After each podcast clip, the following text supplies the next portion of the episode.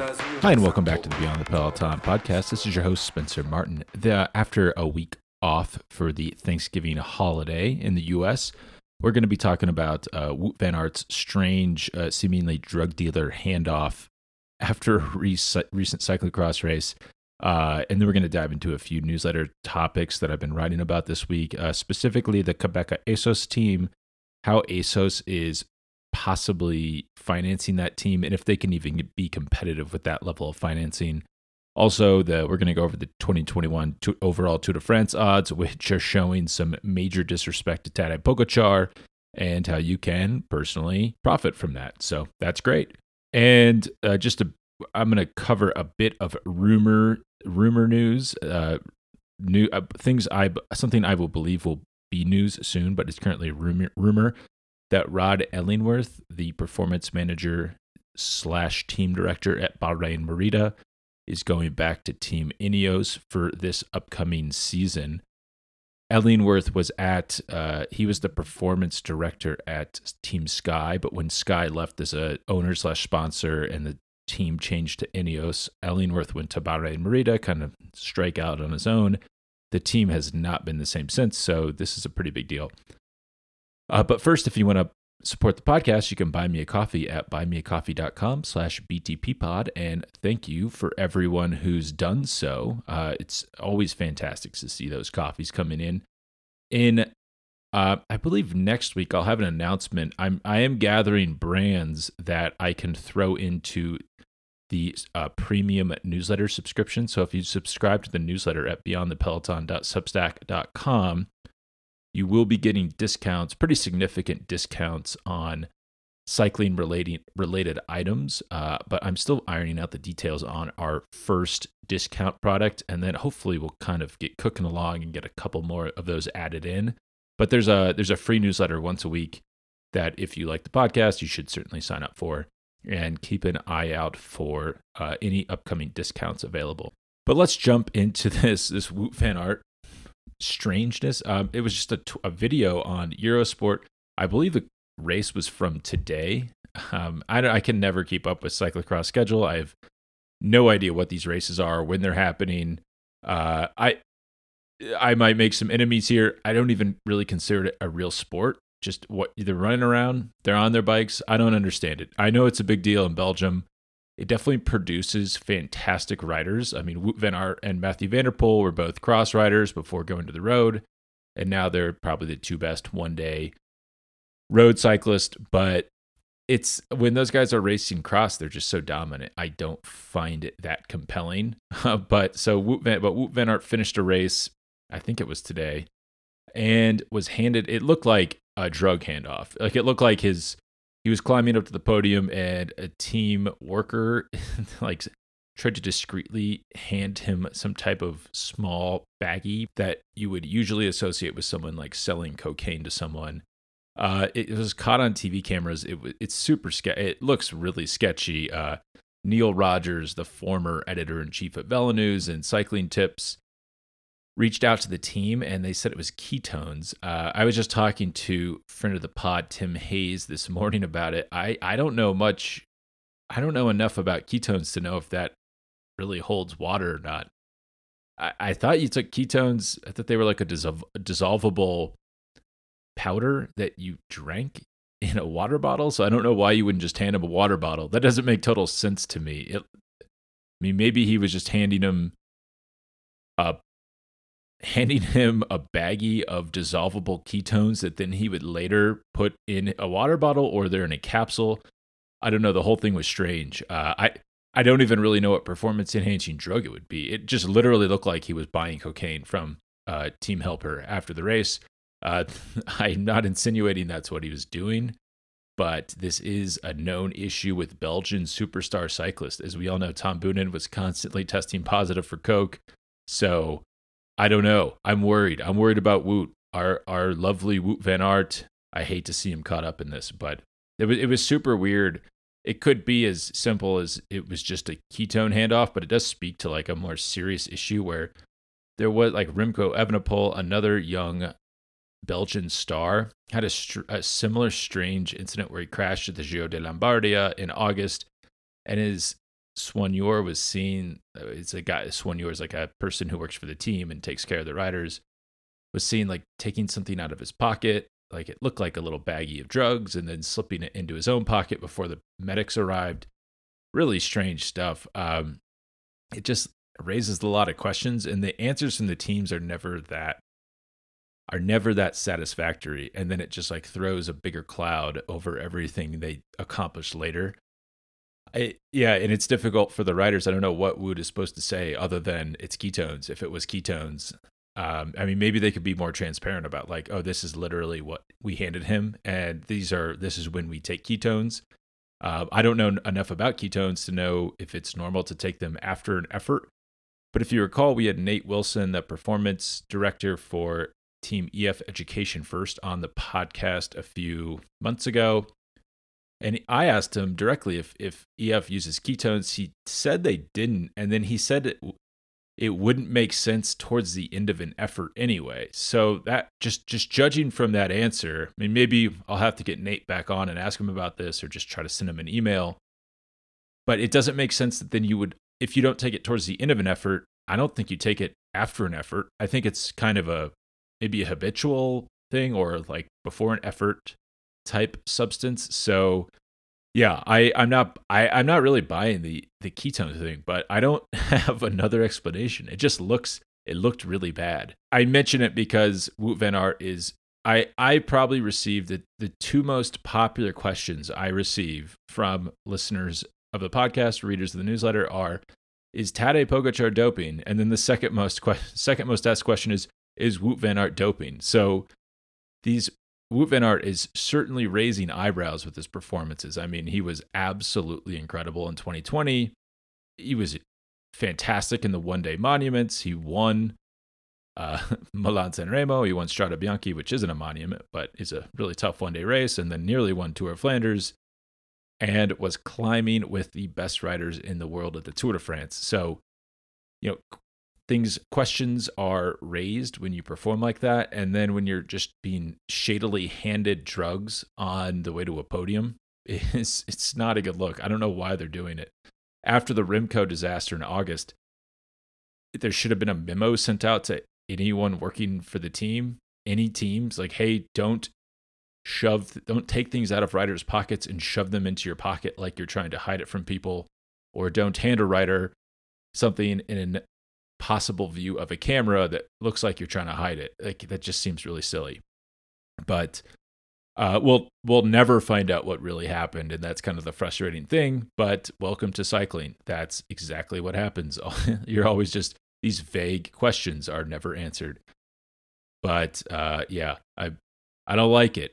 I think it's suspicious. I'm worried. I'm worried about our Wout. Is he is he involved in a bad crowd at, at Jumbo Visma? I'm not suggesting Jumbo Visma is is a bad team, but that was strange. Uh, and so the next is uh, the, the I sent out a newsletter to premium subscribers this morning about uh, Team Qhubeka Assos, who you know as Team NTT.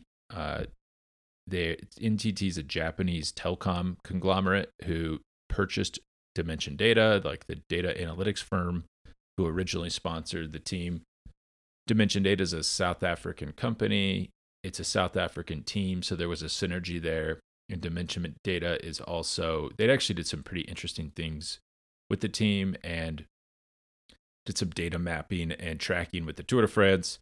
So the, the crossover made a lot of sense. As soon as NTT retired that brand, it was kind of clear that that they weren't going to continue sponsoring the team for much longer. They didn't really seem to care about cycling what does a faceless Japanese telco really have to gain from market and, unless the they really wanted something to rally around internally uh, and kind of bring via like VIP business development personnel to the Tour de France to be around the team.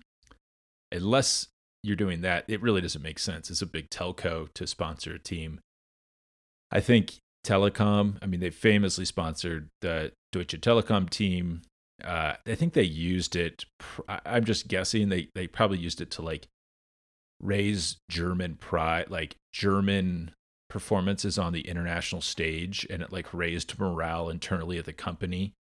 and also I mean Deutsche Telekom is a much more aggressive consumer facing brand. It also like helped them build brand affinity in, in the US, which is a pretty competitive, fairly competitive telco market with things like T-Mobile. Uh, but I mean they they they worked pretty hard on that brand ad- activation. NTT did not seem to care. So I wasn't surprised when they didn't renew for 2021, but I was surprised when Assos, which is like a niche cycling clothing brand, came on to sponsor the team, mainly because uh, I I couldn't imagine where they're getting the money from. I I spoke to someone who had, who would have like intimate knowledge of a, a company like that, and he estimated he or she or they.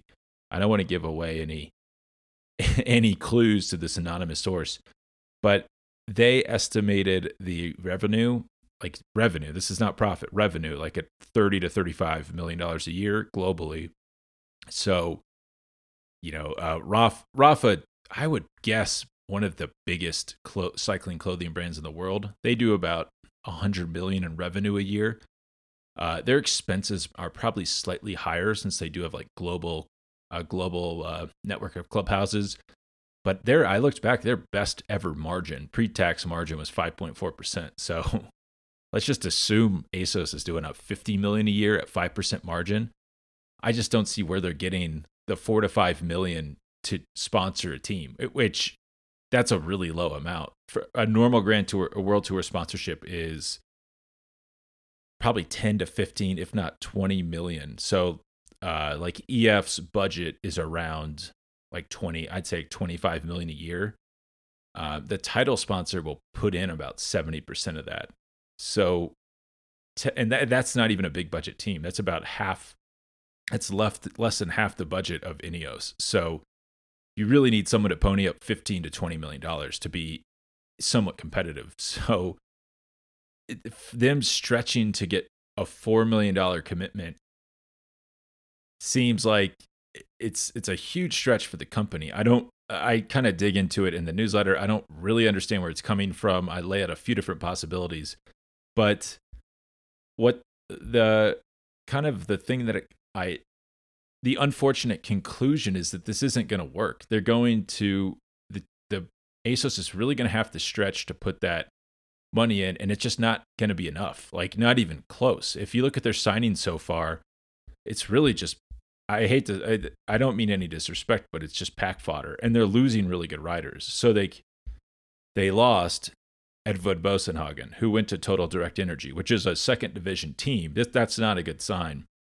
Um, another guy, Louis Menti, Louis Meintjes. He's a South African rider, really talented. Not a lot of great results, but someone you want to keep around, especially if you're a South African team. He goes to a second di- division team, uh, Mathieu van der Poel's Alpecin Phoenix team.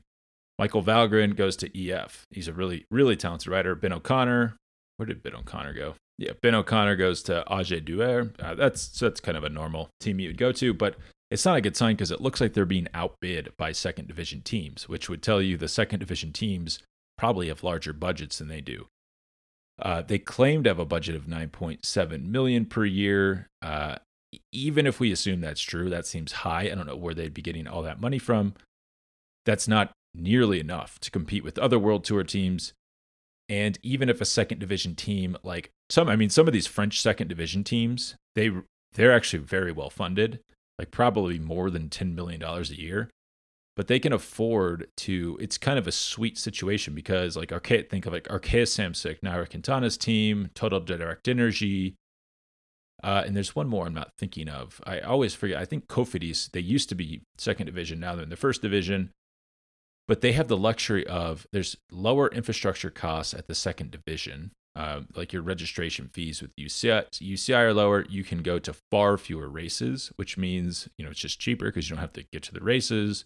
You don't have to fly riders there, and you can have fewer riders because you have fewer riding commitments. So you can have a smaller payroll. You can pay each rider more and still and have the same budget as someone like Team Qhubeka Assos. So you start to see the conundrum that they're in. It's not a good situation where they have, I think they have to send a team to every World Tour race, uh, which is, it's really taxing. So you really have to have two, if not three complete squads inside your one team because you're often running a double schedule.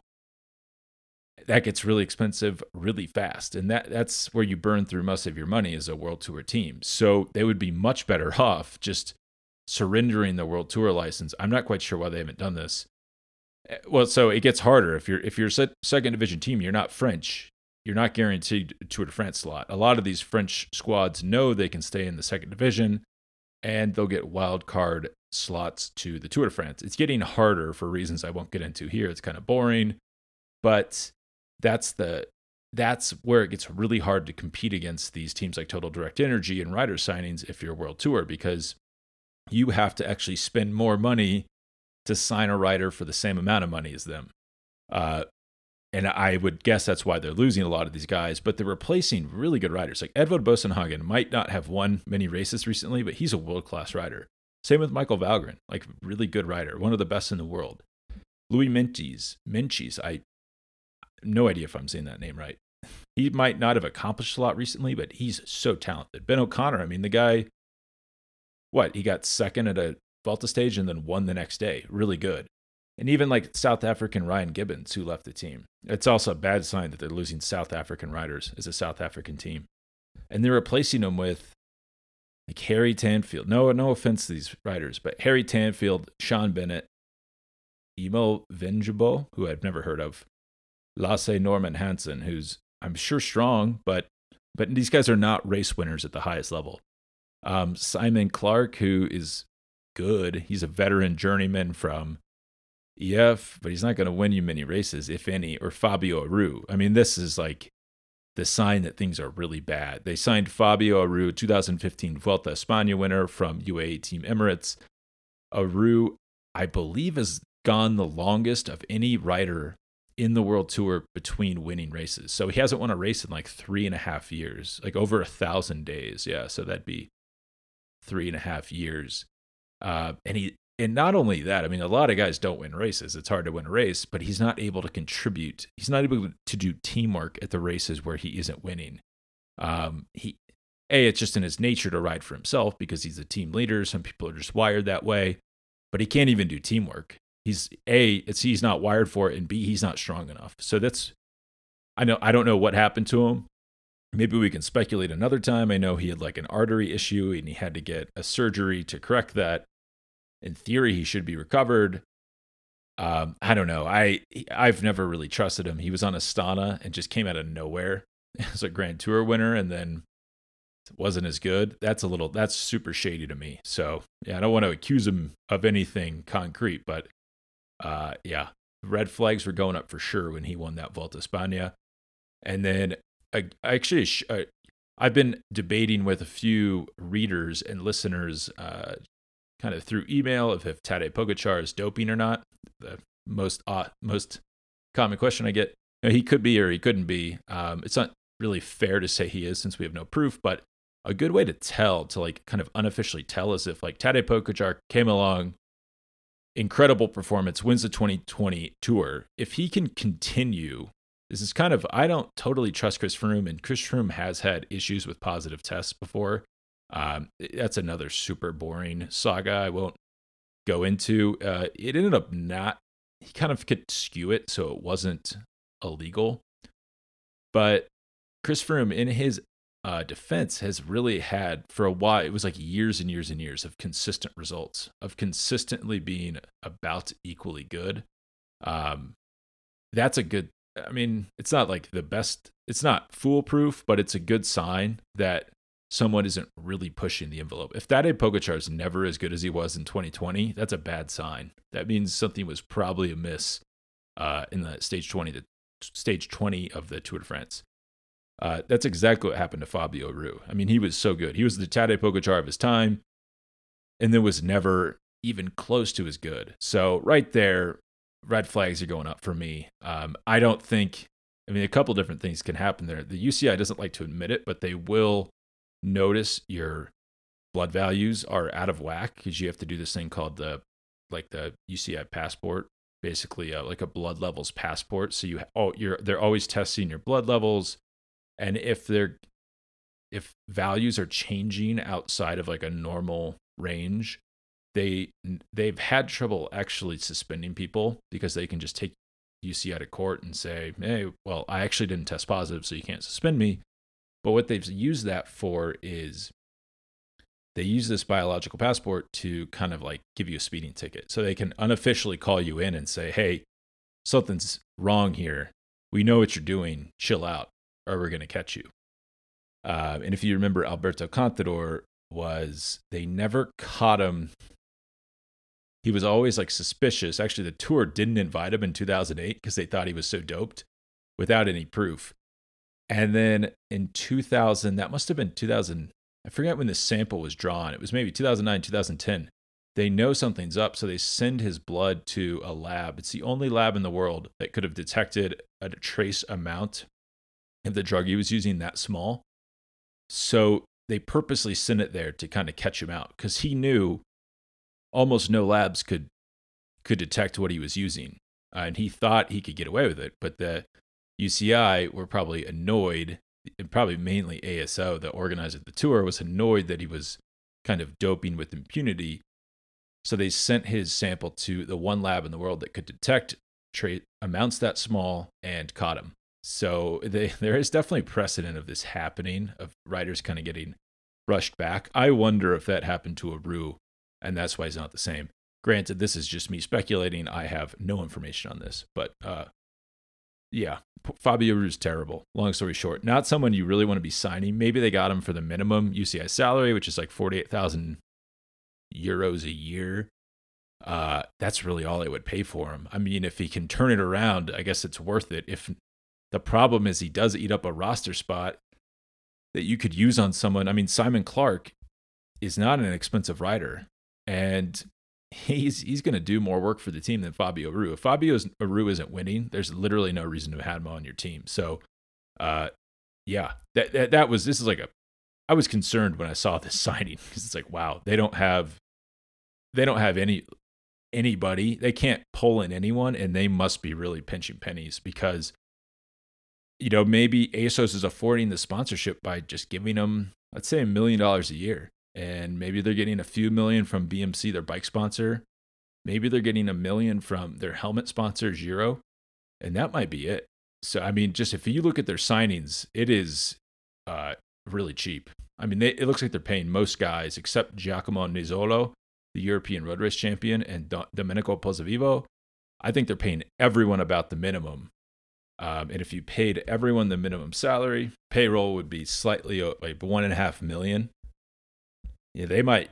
Yeah, I, I think their budget is actually quite a bit smaller than uh, than than they're letting on. Um, it, it does raise an interesting point of if you know you can you could kind of like get excited about this if like oh wow it's a small budget team like you could do money you could play money ball and and and pick undervalued riders and win but i feel like we're far below the amount of money you'd need to even do that because they don't they can't even get creative with any of this. They just have to pick you know, really the only if I was consulting for them, I'd say, you know, maybe pick everyone on the minimum salary and make that public and then just be known as like the underdog team.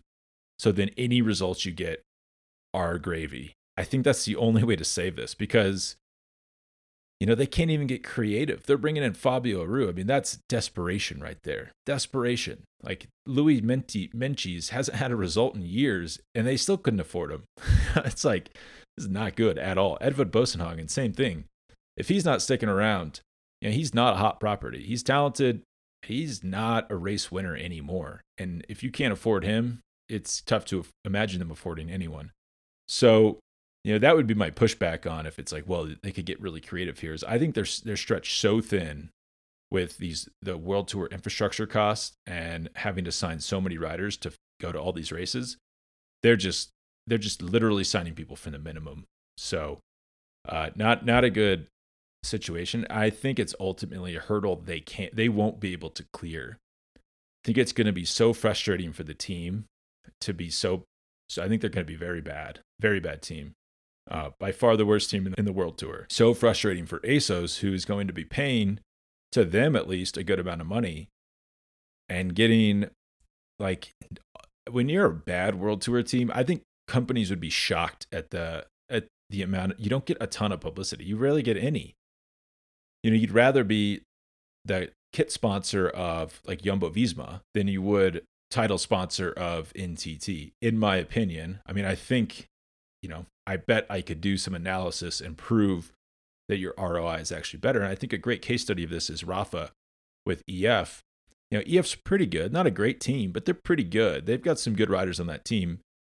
And Rapha's paying them. I would bet Rapha's paying them between five hundred thousand and a million dollars a year to be their clothing sponsor, and they definitely make that work. I mean, they get a lot out of that. I think a lot of people assume that it's Rapha's team and that EF is just the sponsor. I mean, they really own that space, and to me, that's the move. You know, you try to replicate that at Jumbo Visma if you're Assos.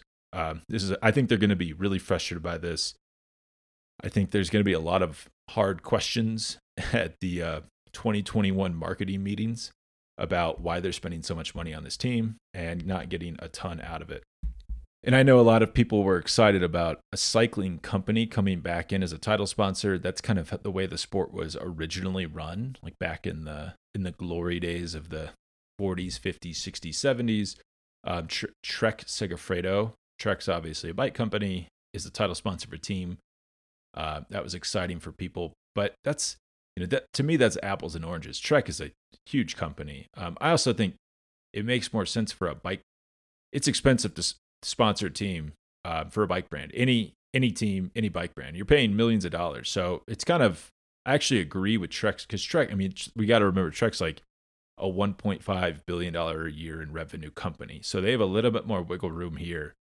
They can own the team and then bring on co-sponsors like Segafredo, who are probably footing a bit of that bill.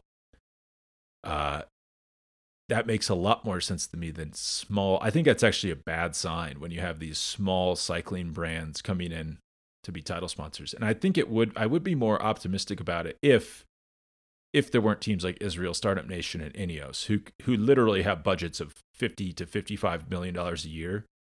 Just they're just crushing you. I mean, you, you can't compete with that at a budget of 7 million dollars a year. It's just not possible. So, you know, if the sport was to contract, it's I mean, I also don't love this because it means riders' salaries were going down. I love to see riders making tons of money. I think that's great.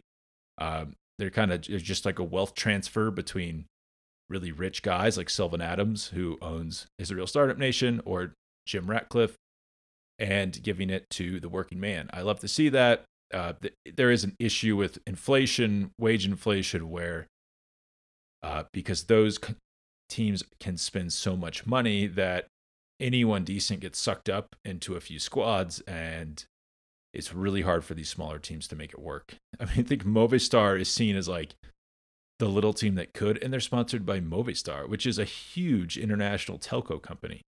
So, yeah, I I'm not excited about this at all. I almost think it it's diff. If you remember, the high road team was super successful. Though, I'm this is a made up American word, but the most winningest team in pro cycling. Uh, the owner was Bob Stapleton, was uh, made his money in telecom, I think, but that was just his like passion project, but he would bring on sponsors to keep the team at a certain level. And then when he couldn't do it, he just folded the team up, thinking that you know, at the time I didn't understand the decision. I thought it was kind of silly where it's like, well, couldn't you just continue the team at half the budget? And now it's like Qhubeka Assos is kind of proving to me why he made that decision. Because it just ends up being frustrating for everyone involved. And you wonder if it would be the right thing just to let that world tour license lapse and go to a you know, team like Rally, and you know maybe Doug Ryder could maybe sunset the team and then start a development team in Africa. Just tries to send riders to tries to facilitate their development and send them to the world tour. Uh, I think that would probably be where the money's better spent. Uh, but let's move on to uh, I covered a bit this week the 2021 Tour de France odds, which seems crazy. That's a really long ways away. Uh, why are we even thinking about it? But if you do want to make money on the races like that, that now is actually a good time because there's no there's little to no liquidity in the, these markets. So it's really just the opening odds that the bookmaker puts out. Uh, there's not enough money put in at the moment to correct any mistakes they've made. So if you want to catch them out, now's the time. So I was just um, looking at the odds for the tour because of this. and I noticed some some huge mistakes. It's crazy. So like every book I looked at, I, I also assume these books just copy each other. So like the, the three biggest ones I look at are Bet BetMGM, Skybet, and Bet365. I only bet on BetMGM because I'm American and you can do that legally in Colorado. It just makes it a lot easier than like opening bank accounts in other countries to do that or using Bitcoin to do the transfer. But so Tadej Pogacar, who crushed the Tour de France in 2020, I mean, it was like he was trailing, I guess, for the whole time. But if you remember, he got a flat. No, he was just cut out in the crosswinds on stage seven lost a ton of time, like a minute and a half. Normally, you're done. Like you can't come back from that. Tadej Pogacar comes back. Uh, I think on stage eight, he made up a chunk of that time, like 45 seconds, and just kind of like chills out for the rest of the race. Just like, yeah, I'll just hang with these guys, and then I'll crush them in the TT, which is exactly what he did. Um, and the 2021 tour, in my mind, favors him even more because there's more time trialing, and he proved in that TT that he's one of the best time trialists in the world. He was he had the second fastest time on the flat part before they got to the climb, behind a second behind Tom Dumoulin, who's really good, world champion in the time trial. So right there, I'm thinking, hey, this guy's one of the best in the world. How do we? We can't really dispute that. He's also just, if we just look at his power numbers, he, you know, he's good. it's kind of that simple. He can push that on the flats. If he can push it on the climbs, he can probably push it on the flats. You know, it gets a little more the science is a little bit more complicated. Maybe you can push a little less on the flats and the climbs, maybe not. But uh, he's really he's got a, a big engine. He, will be able to time trial. He'll probably be even better at time trialing next year than he was this year, just from working on it and getting older. So a lot of time trials in next year's Tour de France. A uh, lot, of, few climbs, not a ton. Uh, that's going to be good for him too. Fewer chances to lose it. And he's so strong, he can put time into people probably whenever he wants to in those climbs. So I have no idea how he's not the favorite to win this thing overall. It's crazy. He's plus 275 on BetMGM, which means if you bet 100, you win $275. On Bet365, he's plus 325. And on Sky Bet, it's the same thing, plus 325. The favorite is Roglic at plus 175. To me, that's a little, that's kind of crazy. I mean, he demonstrably beat Primoz Roglic. He's stronger than Primoz Roglic. Primoz Roglic rode like the perfect Tour de France and lost. Like it wasn't even really close. So how would he beat him in 2021 when he's older and Pogacar's going to be he won it at 21, so he's going to be 22. He's just getting stronger every year in theory. Uh, that doesn't make a ton of sense to me. Uh, I think the tour. I mean, if you're asking, if right now, I'm just gonna say Tadej Pogacar is gonna win. If Tadej Pogacar doesn't win, maybe Primoz Roglic. If not Primoz Roglic, maybe Richard Carapaz. Uh, I think it's. I think the list is about that short. I think Tao Geoghegan Hart maybe could win it. I I know this sounds crazy, but I go through it Wednesday's Thursday's newsletter a little bit, uh, but yeah, if we just look at the odds, it's Primoz Roglic favorite plus 175, Tadej Pogacar plus 275, Remco Evenepoel, who's never ridden a three week race before, in third at plus 400. That's crazy. Geraint Thomas plus 1100, a little less crazy. Tom Dumoulin plus 1200, a little less crazy. Egan Bernal plus 1200, that's crazy, but only because he seems to have a back injury, a serious back injury that severed a slip disc that severed a nerve that runs to his leg. That seems important. Uh, Richard Carapaz at plus 2500. Crazy. He's he's the third Ineos rider on this list, and I think he's uh, far and away their best tour, best Grand Tour rider. Thibaut Pinot, that's insane. Vlasov, that's insane. Buchmann, what are we talking about? Chris Froome, get out of here. Simon Yates, get out of here. Sivakov, you know I love him, but I don't think he's going to win the tour next year. Kruijswijk, no way. Lopez, no way. Landa, no way. So, yeah, what are we left with here? We're left with Pogacar, Roglic, maybe, maybe, maybe Geraint Thomas. I'll, I don't think so. I'll tell you in a little bit. Tom Dumoulin, I don't think so. Bernal, no way. Carapaz, maybe. you know, to me, it's that simple. Uh, Geraint Thomas, he looked okay. I mean, but he's going to be 36 next year. Now, he'll be 35 next year. Uh, that would make him, I believe, the second oldest winner ever of the Tour de France and the oldest in the modern era. I think Cadel Evans was 33 when he won in 2011, and he was the oldest for a long time. I mean, it's not gonna ha- like it's not gonna happen. And he was he was a good time trialist this year. He was really strong. I uh, got fourth at World Championships, but we never really saw him climb that well. He was just terrible at the Dauphiné, so bad that he didn't make the Tour de France team. And then people thought he was good at Tirreno Adriatico, but he got beat by Simon Yates, who no one would argue that he's a Grand Tour winner anymore. I mean, he won the Vuelta in 2018, and he's never been even close to good enough to win since then. So, yeah, it's just crazy to me that people are assuming that as he's going to be a year older and then this climbing form that we never saw in 2020 is going to magically come around. I don't buy that at all. Uh, Dumoulin kind of looks, I don't know, he looks like he's falling apart. I don't really understand. I think next week or the week after, I'm going to do a deep dive newsletter on that. also do a companion podcast. Uh, this is a big offseason for him, but I, I don't think he can win. Just his, I mean, he was, he really struggled at points in the tour this year and then he couldn't he dropped out of the Vuelta in the first week and then just kind of meant some of the the signaling he does through the press about where his mental state is uh, doesn't make me think that he can recover and come back and win another Grand Tour. But I mean, yeah, it's like, what are we talking about here? Pat Tadej Pogacar is the best Grand Tour rider in the world, and it's not even close, really. So yeah, if he's healthy and he doesn't crash, he's going to win this. He's going to win this race. If he crashes, Primoz Roglic is probably going to win this race there's a huge Slovenian doping bust. Maybe the, neither of them are at the race. To me, that's the only thing that could stop one of those two guys from winning. Uh, Carapaz, I really like him.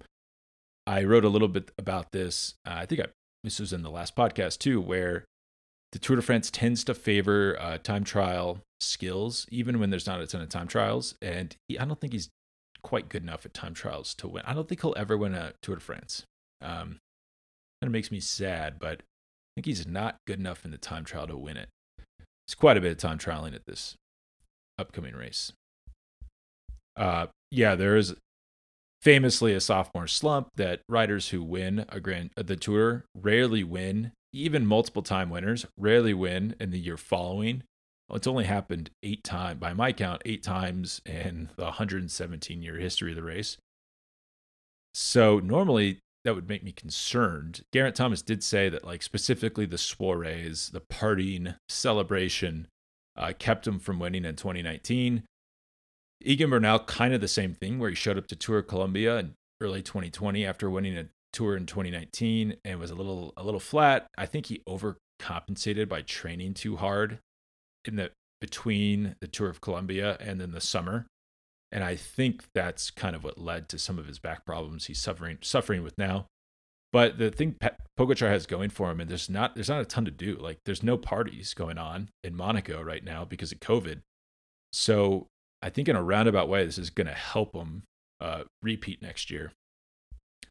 Uh, yeah, and then Carapaz, I don't think he's going to win, but at plus twenty five hundred, that's not a bad bet. That's pretty good, especially considering he's around Thibaut Pinot. I mean, Thibaut, what are we talking about? No way is Pinot going to win. Like, he, he proved without a doubt that he's not a Grand Tour rider anymore. Uh, Vlasov, no way. I mean, so yeah, when you look at the company Carapaz is in, that's, that's not a bad bet. Uh, Remco Evenepoel, I do think he'll win the tour someday, but he did have a terrible crash. He's a never raced the. Th- this is what's crazy to me. People are just assuming that he's going to come in and start winning Grand Tours. He's 20 years old which I mean that age, Pogacar proved you can be young and win.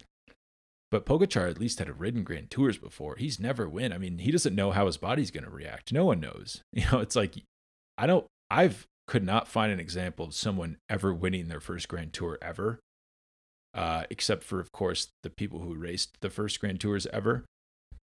But and he fractured his femur uh, at the Giro di Lombardia in August. So yeah, I I've not really heard that how that recovery is going. That's certainly even if it recovers like hundred percent, uh, that's a few missed months of training.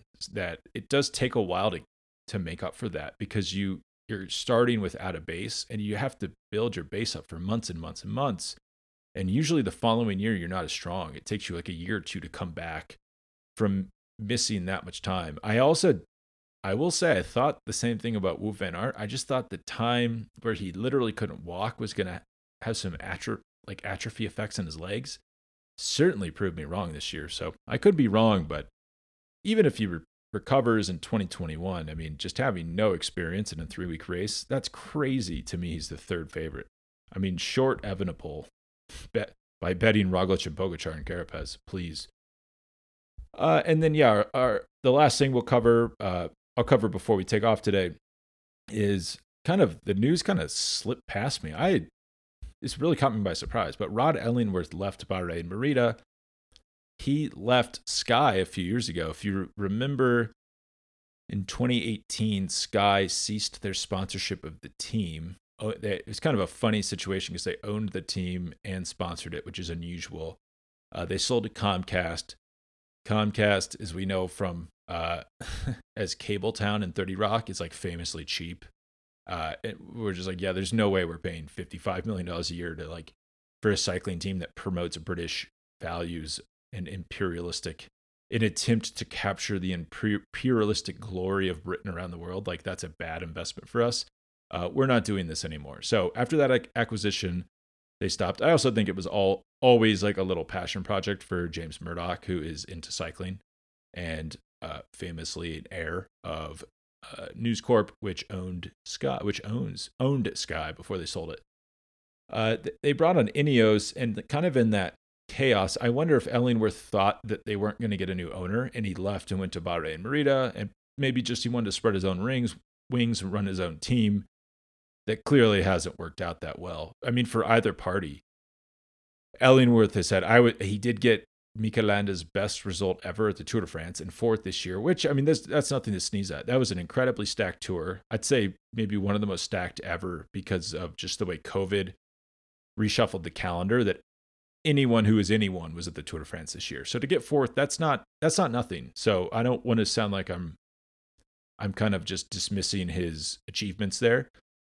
But I, I feel like uh, when they when they he departed that team, they both both parties achieved like less than the sum of their parts because I think they had Geraint Thomas. Maybe I'm misremembering this, but they had Geraint Thomas win the tour in 2018, and then they had Egan Bernal win in 2019. So it's like, hey, what's the problem? Like the team's great. But even if you remember back to Bernal's win in 2019, yeah, that was their first year's Ineos. Uh, the team was quite bad. Bernal was good, but the team was bad. Um, no one really noticed because he won the race, but if we remember, obviously they were terrible at the tour this year. They were an awful team. They won a stage, but that's hardly a consolation when you're the biggest budgeted team in the world. Uh, the great Giro, obviously, they won I think seven stages, eight stages, uh, and the overall. But then at the Vuelta, it's it was kind of this this old thing, this this problem since Ellingworth left, where the team would be terrible. I mean, Richard Carapaz was basically riding unattached in that race. He'd maybe have Andrey Amador around him, sometimes when it was hard. But I think he lost that Vuelta because the team was so weak. They could never really support him when the race was tough, and they couldn't set up any attacks in that final week. He needed a really strong team around him to isolate Roglic and then have him and then be able to attack him in the final week. And the team just wasn't strong enough. And in my mind, there's a direct correlation between Ellingworth leaving and that team falling off. And I've not heard, I'm just assuming he left the Bahrain Merida saying he had an offer from another team. If he goes back to Ineos, I don't know anything. I'm just assuming that this could be happening. That's big news for Ineos. I mean, that they could actually, uh, I mean, they, they could kind of return to their former glory. And not only did, were they bad at the tour this year, Jumbo Visma stole, like, basically stole their playbook and is doing what they used to do to them. So they they need drastic change at that team, and I wouldn't be surprised if uh, Dave Brail, Dave Brailsford got the green light to throw whatever dollar amount was needed to get Ellingworth back there, because they realize there's, there's this new crop of team coming up that is stronger than them and can ride like use their tactic tactics against them. The problem is they don't really have riders that fit the profile to win these races like the Tour de France anymore. they used to, I mean, they won all these races by having a strong time trialist, a guy who could win the time trials while also being the best climber. Obviously, that sounds ridiculous. Like, how could that happen? Of course, the best rider in the race is going to win. But these new crop of GC riders they have, like Tao Geoghegan Hart's not a good time trialist. So, yeah, he's got to like, they just have to it's hard. It's like you can't repeat success. It's easy to repeat success when you're a good time trialist. That's why like Miguel Indurain won five tours, Lance Armstrong seven tours. Those guys were the strongest time trialists in those Tour de France's. Chris Froome four tours because he's such a strong time trialist. It's hard to replicate success when you rely on uh, mountain stages, basically any road stage, because it's un unpredictable. There's many variables. There's few variables in the time trial. So because they don't have Richard Carapaz, the same thing. Great, great rider. I love him. He's very exciting to watch. He's not a strong, he's a weak time trialist, incredibly weak. Probably one of the weakest Grand Tour riders, winners in recent memory at time trialing. So it's just going to be hard for them. They can't just run back their formula. And I don't really, they don't really have a rider they've always had the best Grand Tour rider in the world. That's the only reason their whole shtick has worked. If you just ride on the front, as uh, Jumbo Visma saw this year at the Tour, and you don't have the strongest rider, you can't win because you're just going to get ambushed by a stronger rider in the time trial. And then you've controlled the race to your own detriment because you're controlling it so much that you can't gain time on other people. So this is a big problem for them. And you know, I wonder if they're bringing in Ellingworth to. It's easier. You have to visualize it like a time trialist. It's like a, a, a Michelangelo looking at a block of marble, you know, like staring at a block of marble for nine months straight, just going into his studio, eating a meal, looking at the marble, going home. It's like that's what he did. And then it took him three weeks, like something like three weeks, just to chisel it down into into David. That's how they. That's how you build a Grand Tour writer with the time trialists. You start with just the roughest time trialists you can imagine, like Filippo Ganna or Rohan Dennis. I mean, that's what Geraint Thomas was not a Grand Tour rider. Bradley Wiggins was not a Grand Tour rider. They chiseled these guys down into Grand Tour riders from time trialist. That's their model. So I would guess they're bringing him in to turn Filippo Ganna and Rohan Dennis into Grand Tour riders because they recognize they can't win consistently with Tao Geoghegan Hart and Richard Carapaz. Uh, that's all. That's me connecting quite a few dots there and getting pretty wild with some speculation. But I, I I've wrote a few weeks ago that their best bet at Tour de France victories are Ganna and Dennis. It's not it's not the obvious guys. It's not Bernal. Bernal can't time trial. So I mean he's okay, but can't put time into people consistently. So, you know, they Ineos knows this. They're smart. Like they're they're one of the smartest teams out there. So if I'm talking about this, they're talking about it internally. So I think their plan is to turn Ganna and Dennis into Grand Tour riders from time trialists. And kind of at the uh, and Bernal, it's kind of sad. I mean, these are like fun riders who I think would do well on other teams. But I fear Bernal, Carapaz, and Geoghegan Hart are just going to become like expensive domestiques. You know, they're just going to control the race in the mountains for these superior time trialists. Uh, I mean, Geoghegan Hart, the one wrinkle here is Geoghegan Hart did put down, I think he did like 430 watts for 18 minutes in the final TT of the Giro. That's pretty good. I mean, that's like Chris Froome good. So maybe he does. Maybe, you know, there could be a time trialist hidden inside of Tao Geoghegan Hart.